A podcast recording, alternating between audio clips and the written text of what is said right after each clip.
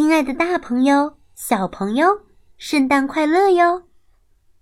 这一次，橙子姐姐要分享的故事也是与圣诞有关的呢。这个故事的名字就叫做《威廉先生的圣诞树》。威廉先生的圣诞树，罗伯特·巴瑞著，译评，译。湖北美术出版社特快专递运来了威廉先生的圣诞树。它枝繁叶茂，散发着清新的气息，还闪着绿油油的光亮。这可是威廉先生见过的最大的圣诞树哦。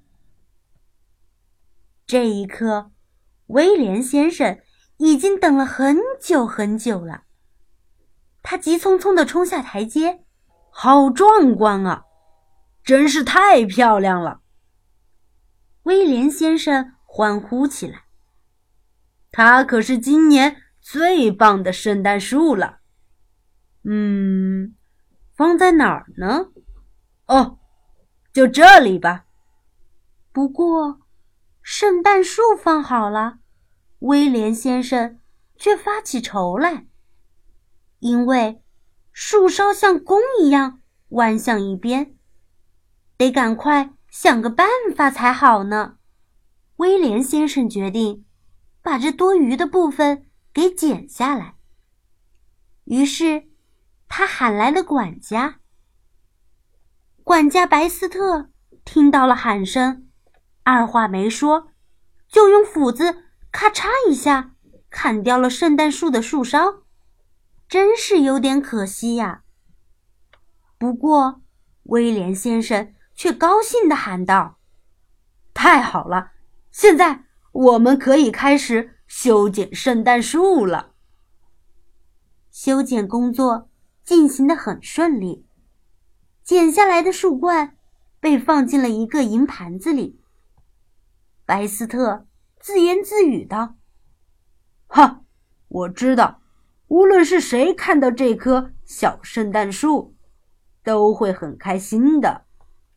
于是，他把这棵小圣诞树送给了艾德莱小姐，威廉先生的侍女。嗯，他需要好好的修剪一下，特别是这个树冠。我的天哪，恐怕得剪下来了。艾德莱小姐。惋惜的叹了口气。很快，他就找来一把又长又锋利的剪刀，哼着小曲儿，咔嚓一下，把树冠给剪了下来。小小的树冠被扔到了房子后面，等着第二天被人扔出去。唉，这么好的一棵圣诞树，扔掉多可惜呀！园丁提姆路过的时候，一眼就看到了这段漂亮的小树冠。他捡起小树冠，赶紧跑回了家。他想送给自己的太太一个惊喜。啊，太棒了！提姆太太简直是不敢相信自己的眼睛。不过，我们的房子。好像小了一点，恐怕得剪掉一段。还没等提姆说话，他就咔嚓一下剪下了小小的树冠，扔出了窗口。正好，大熊巴纳从这儿经过，他一眼就看见了小树冠。咦，在圣诞节来临之前。谁会把一棵漂亮的圣诞树给扔掉呢？巴纳疑惑的自言自语道：“也许我应该把它带回家。看呢，亲爱的，猜猜我给你们带了什么礼物回来？”哇哦，一棵漂亮的圣诞树耶！小熊却远远的站着，大叫起来：“可是！”树顶上连一颗星星都放不下啦。别着急，我们可以从下面截掉一点，就从树干这儿，怎么样？熊爸爸说。熊妈妈摇了摇头，拿起一把锋利的小刀，很快就把小树的顶端给削掉了。哇，太棒了！巴纳跳着说：“亲爱的，这个魔术真好玩。我们用铃铛和蜜色的圆环来装饰它吧。嗯，再挂上甜甜的浆果、闪光的金箔和香喷喷的爆米花，怎么样？”哦，你喜欢怎样装饰它，就怎么去做吧。我得去整理屋子了。这一段剪掉的小树冠，我该把它扔掉了。熊妈妈说完，走了出去。美丽的雪夜里，狐狸费斯科路过大熊家门口，正准备回家时，突然看见了小树冠。他高兴地摸了摸下巴，赶快撑开身上的口袋。把小树冠塞了进去，他连蹦带跳的跑回家，飞一样的跳进了大门里。是啊，圣诞节的礼物可不能送迟喽。亲爱的，你好伟大！这个礼物可比苹果、碎肉饼好多了。狐狸太太看到时。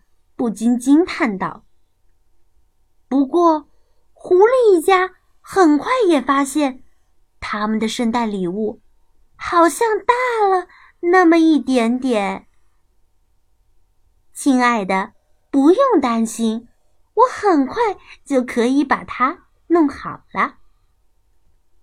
狐狸太太说完，用剪刀咔嚓一下，就把上面的那节树梢。给剪了下来。这时，兔子本杰明正好也从这儿路过。不用说，他当然也发现了小树冠。